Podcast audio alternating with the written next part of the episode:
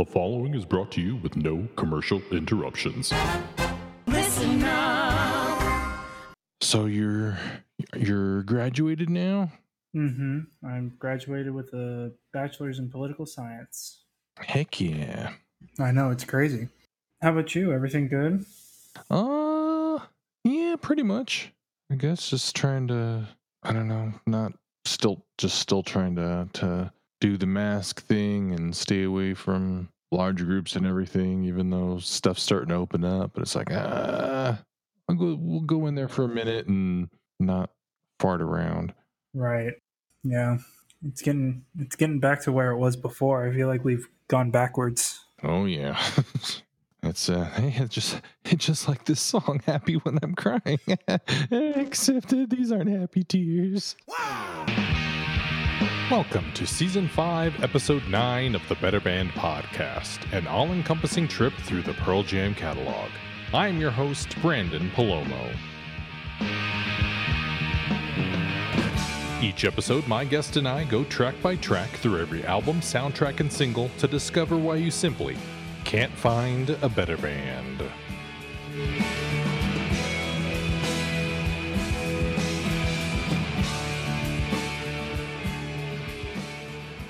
Welcome back to the Better Band Podcast. I am Brandon, the host, and today we are talking about the fan club song Happy When I'm Crying with my guest, Eddie Quintana. Hello, Eddie. Hello, Brandon. How you doing?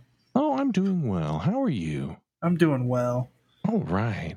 So this is a song from the fan club single that came out in 1997. And on the flip side of it, REM is on there with their song Live for Today. Yeah, that's pretty awesome. It's really cool. Like, I love both these bands. So having this is pretty rad. That's pretty cool. Yeah, I guess when REM was recording their album New Adventures in Hi-Fi, Ed came by the studio and played for them the previous year's fan club single, Olympic Platinum, and they're like, oh wow, cool, hey, let's do a fan club single together. And that's how this came about. Yeah, that's pretty cool.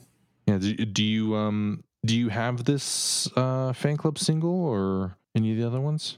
I don't have, sadly I don't collect vinyl, but I want to, and this would probably be one of the first ones I get because I love this song. But yeah, I don't physically own it. Are you in the fan club, the 10 Club? I was for a couple of years, and then I haven't been. I just forgot to renew it one year, and it's just slipped my mind ever since. But I think sometime this year I want to renew it and go ahead and do it. Yeah, it's always nice when they'll let you know about tickets and stuff like that, and then you forget about it because they don't go on tour for a long time and. Right, and then you could be like everybody else who complains about, oh, I got this fan club and I don't get anything and blah blah blah. Okay, well then quit. It's like, oh, I don't want to lose my number. Like, well then quit complaining. But I want to complain because they're not touring and I got a good number for seats. They'll email you about tickets and stuff, and then half the world will go into a global pandemic and everything will just stop. Did you have any did you have tickets for the tour at all?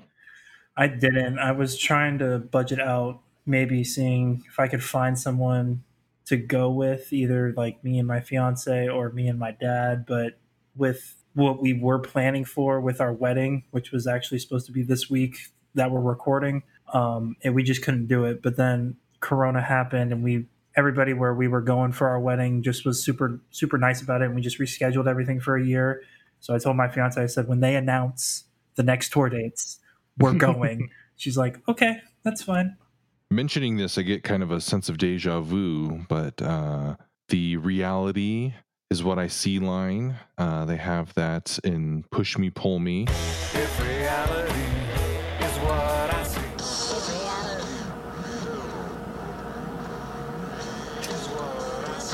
Which I think when the people who had it and then listened to it, it's like, oh wow, hey, that line sounds familiar. That sounds cool. It's like, oh, they just mix it back in there. But this is a Jack Irons song. Didn't mention that. Let's see, there's Italian that starts the, I believe it's Italian, that starts the song. È un piacere per noi augurarvi insieme a REM un buon cetriolo. And I'm not going to try to say that at all. I don't blame you. Especially since it's real fast. But I believe the translation is, it is a pleasure for us to wish you, together with REM, a good cucumber. And a lot of places online say it's saying Merry Christmas. And I don't speak Italian, but even I know citrioli or citriolo is not Christmas.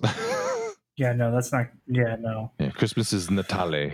That is weird. Yeah. And Natividad in Spanish. Oh, yeah. So it's got that root in it. It's not going to be citrioli. Yeah. No, I was about to say, like, Feliz Navidad is Merry Christmas in Spanish. So, and they're all Romance languages, so They all have a lot in common. So, yeah, it's not a Merry Christmas. It's a happy cucumber. That's awesome. I love this band so much. Yeah, and as we're recording this, it's just this week on June 14th is World Cucumber Day. So hey, man, that's kind of a odd coincidence there. Yeah, it was like perfect timing. Yeah. Anyway, this you say you really love this song? Mm-hmm. I did one of the.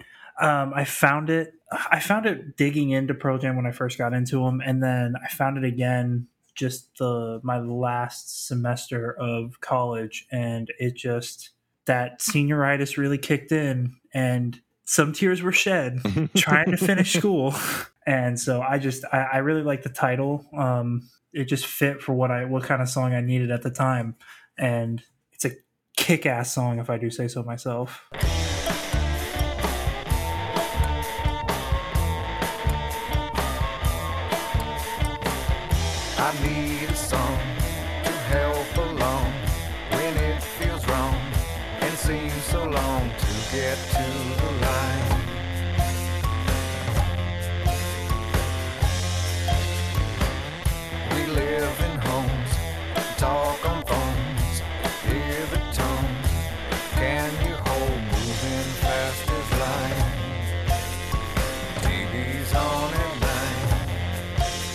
This was the first fan club single that I got. I guess I joined around that time right before Yield came out. So I got this and I was like, oh, cool! I finally get one. And it was like, oh, REM on the other side. I don't get two Pearl Jam songs. It's kind of a bummer, but kind of not. Because like, hey, you know, it's REM too. So well, right, okay. Yeah. You know, you win some, you lose some. You take what you can get, and yeah, that's not a horrible grab. Pearl Jam on one side, REM on the other side. It's better than nothing. But then, and now in my quest, I have just recently I got Olympic Platinum single, and yep, now I have all of them except for the first one, which I'm okay with not having because I think that's pretty expensive, and that's okay. I can deal without. That's awesome. You have all of them. That's pretty rad. Except for the two that they haven't sent out yet. Right. That's still, that's really rad. I'm trying to get into like collecting Pearl Jam memorabilia. I should have gotten the poster for the show I went to in Tampa 2016, but I didn't. I got a shirt though, so I'm still trying to see if I can find a cheap version of that poster. Yeah. Sorry, go ahead. I was going to say, I have posters for most of them and they just sit in a poster too, but I haven't. It would be cool to like kind of like get frames and stuff and hang them up and everything like that, but then it's kind of like but then I gotta have room on the walls, and I guess I gotta have enough walls to put stuff up and spend the money however much it's gonna be on frames and stuff, and right but it's still nice to have them, even though, you know, I don't see them at all or anything, so I don't know. Yeah, no one's seeing them right now. I guess it's the investment? I don't know. It's like, I'll just sell them and get rid of them. It's like, but what if I but they're mine. What if I win the lottery and I just have all this free time and I can just buy Pearl Jam things? Yeah. Yeah, that's why Discogs is both a blessing and a curse. Right, exactly. And speaking of a blessing and a curse, Happy When I'm Crying, back to the song here. It's got absolutely. So sorry. No, it's totally okay. It's got a lot of contradictions sort of through the song. Did I mention that Jack Irons wrote the music and the lyrics? I can't remember. Yeah, you mentioned that he wrote it. Okay. He wrote the lyrics? Yep. That's interesting because, like, looking at the lyrics and listening to the song, I feel like Stone could have wrote some of them, but then I also feel like Eddie could have written, you know? And so having it come from Jack, that's pretty cool. Yeah, it's got a lot of rhyming, and I think Eddie was, you know, had started doing rhyming and stuff like that in songs, but it wasn't, I think, as deliberate and super rhymey as it is in this song, which, you know, you hear it a couple times and it's easy to memorize it because of all the rhymes.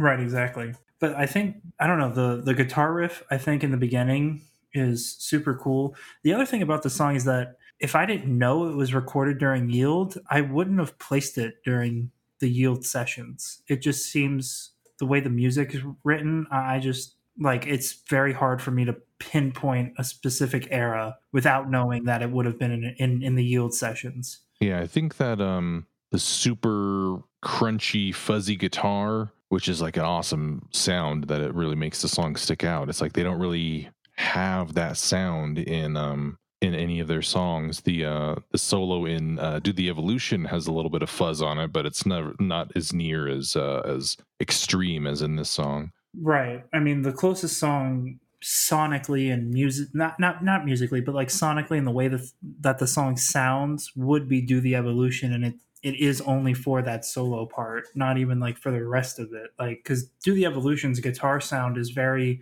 it's a clean distortion. It's not like fuzz and crunchy. It's a very like loud, in your face, clean distortion. And so, yeah, it's just the way, I mean, I love this song and I love the music and all of that, but it's just like, without knowing that this was recorded for Yield, no other song on Yield would have sounds like this. Mm-hmm. So that's pretty cool. Yeah, the guitar riff is awesome, and the guitar sound is awesome, and the solo is like a note that just gets bent.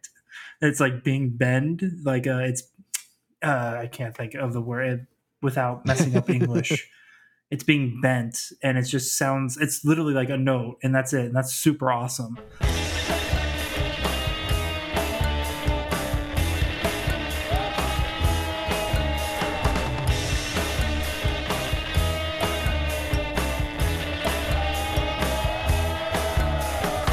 Yeah, it's simple. I love it. Well, yeah, the kind of in the tradition of like Neil Young, Cinnamon Girl, with just a one note solo, but I don't think he bends it. I think he just hits it, or whatever it is, however it goes. There's not too much about this song lore and history wise. Right. That's at least easy to find. Like I said, like I know that back in the day and stuff like that, they were talking about that. It's like, oh, this is like a Merry Cucumber or Happy Cucumber, but like online, like a lot of the lyrics and stuff like that say, you know, Merry Christmas for some reason. It's like, well, really? Like, how you, like, I can, you know, Google Translate will tell you that it's not Christmas. And I mean, the internet exists now, you know. It was, you know, not super huge when this single came out, but I don't know if it's still being passed down from that, but I know that even before the internet was huge, people were saying, it's like, oh yeah, it's cucumber, it's funny. We don't have to live in a world where it's wrong. We can fix it and make it right. Yeah. Yeah, people get on whatever lyric websites and stuff like that and change it. Yeah. Why don't I do that? Yeah. I'll join you in that. Everybody join us. Make sure that the lyrics for Happy When I'm Crying are correct. Yeah.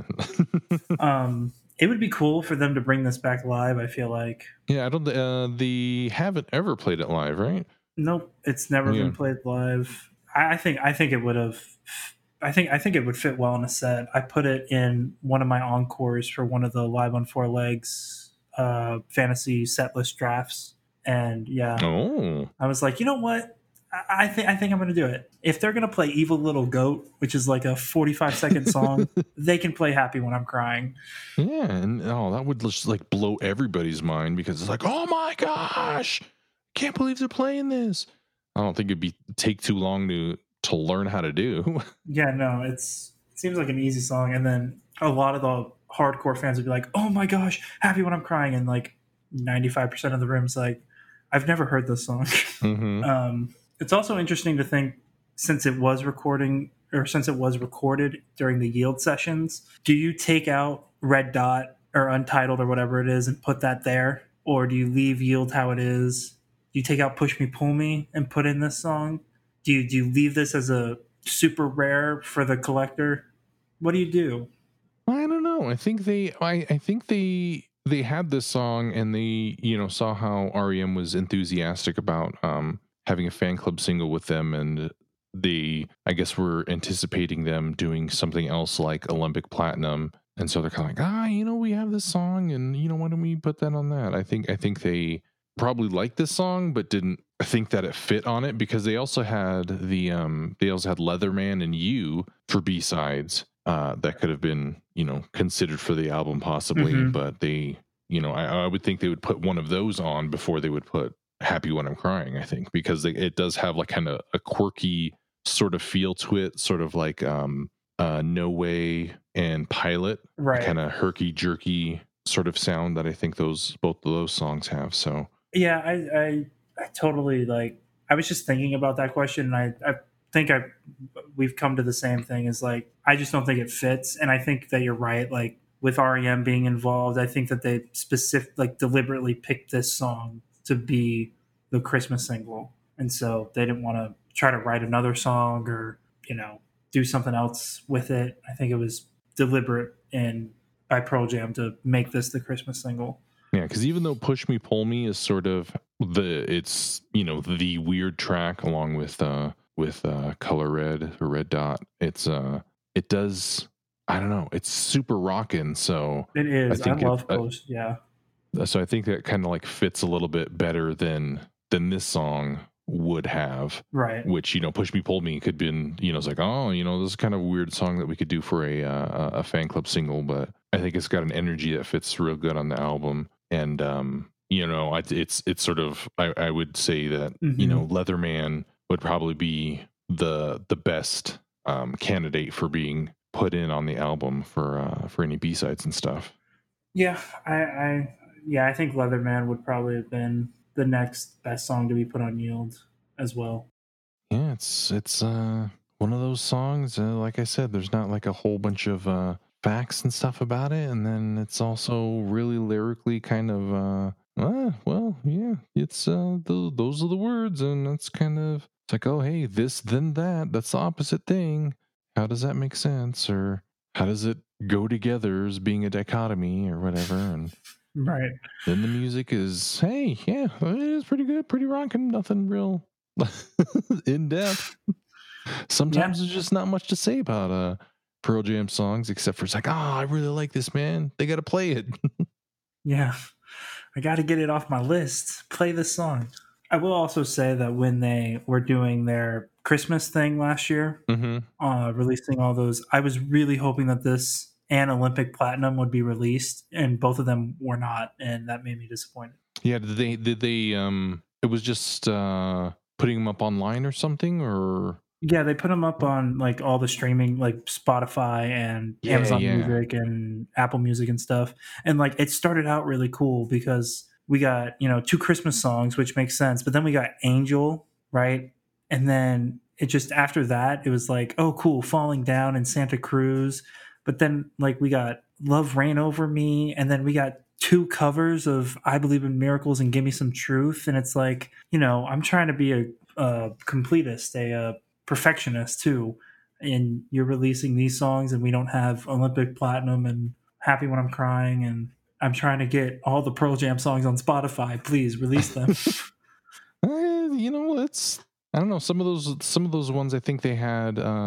the digital versions of it or whatever already, so they all had, they didn't have to, I'm pretty sure, for the do whatever they had to do to get the their masters or whatever to digital instead of putting them on the vinyl or whatever, which is how, you know, most people have heard some of that stuff is just the vinyl rips that are floating around the internet or something they've done at home. But yeah, I thought that they would just do it. And I'm not actually like genuinely mad at them or anything. It's just like, come on guys. But then you can't always get what you want. So I'm still going to go see them in 2026, it feels like, but yeah, no, you know, maybe you never know. I don't think they ever have, they've ever said it's like, oh, we're never going to play this song for anything. Cause I mean, if they have played Evil Little Goat and that was just a little fooling around, you know, studio thing that they were messing around with and they just busted that out. I mean, almost anything can be fair game, right?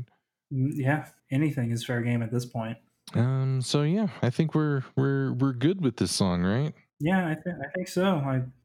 It's great. If you haven't given it a listen, give it a listen. Well, so to wrap up, asking people what they think that what people should do for others to sort of spread kindness or share the light. What do you think that that people should do, Eddie? So I think to share the light, we should really try to sit down and really understand a person or people and why they do things instead of making judgments and preconceived notions about a particular person and the actions that they do. Really try to understand people and maybe their situation or something happened at work or something happened in life at home. Really understand, making sure that, you know, people are okay, you know, because you have to be that light so that people they have someone to go to, somewhere to, when they are feeling this way, they can, you know, have that light to go to. You know, you share the light, you understand what people are doing, you understand what people are going through without not wanting to listen or not wanting to understand. So I think that's what we could do. Yeah. Everybody's got problems and everybody needs someone to go to. And some people aren't good at being the person where people can go to for their problems, but everybody needs someone to go to for their problems. Yeah. Well said. Thanks for coming on, Eddie. Is there any things to promote or anything, or I can shout out if not, that's fine. I mean, that's kind of why I started doing the share the light. Yeah. No, I can shout out. Follow me on Twitter if you want to talk about Pearl Jam. It's at EddieQ344. And then I actually released a new song on my own little Spotify for Artists thing. It's under the name Activation Energy. It's called Changes. Go ahead, and it's on all the streaming services. Go ahead and give that a listen, and then I'll just also promote my band, Dead Start. We haven't really done anything, but my lead guitarist actually whipped together this hodgepodge of a song he wrote, a song our drummer wrote, and then my new song, Changes, that I wrote, and put it all in one song and released it under Dead Start. So my Twitter, at EddieQ344, Activation Energy, and Dead Start, wherever you listen to music. Yeah, cool. Check that out. Thanks for coming on and talking to me about this this song, and we both agree it's a good song. Yes, yeah, we do. We both agree. Thanks for having me on again. Really appreciate it. No, yeah, no problem. The Better Band Podcast is produced by ListenUpReno.com and Brandon Palomo and published using a Creative Commons Attribution Sharealike 4.0 license. Please visit creativecommons.org or email listenupreno@gmail.com for more details. All music played is owned by the respective publishers and copyright holders and is reproduced for review purposes only under fair use. You can subscribe to the Better Band Podcast on Apple Podcasts, Google Play, or from betterbandpod.com using your favorite podcast app. You can find us on Facebook, Twitter, and Instagram at Better Band Pod. I am on Twitter at Brandon P. BrandenP. If you like the job I'm doing here, you can go to ko-fi.com/BrandonP and leave me a $3 tip, or give me a 5-star review on Apple Podcasts, and don't forget to tell your friends. If you would like to be a guest on a future episode, send an email to betterbandpod@gmail.com or send any insights and stories you'd like to share, and I'll read them on the season finale episode. Again, I'd like to thank my guest Eddie, and as always, this is Brandon saying, I've said it before and I'll say it again, democracy simply doesn't work.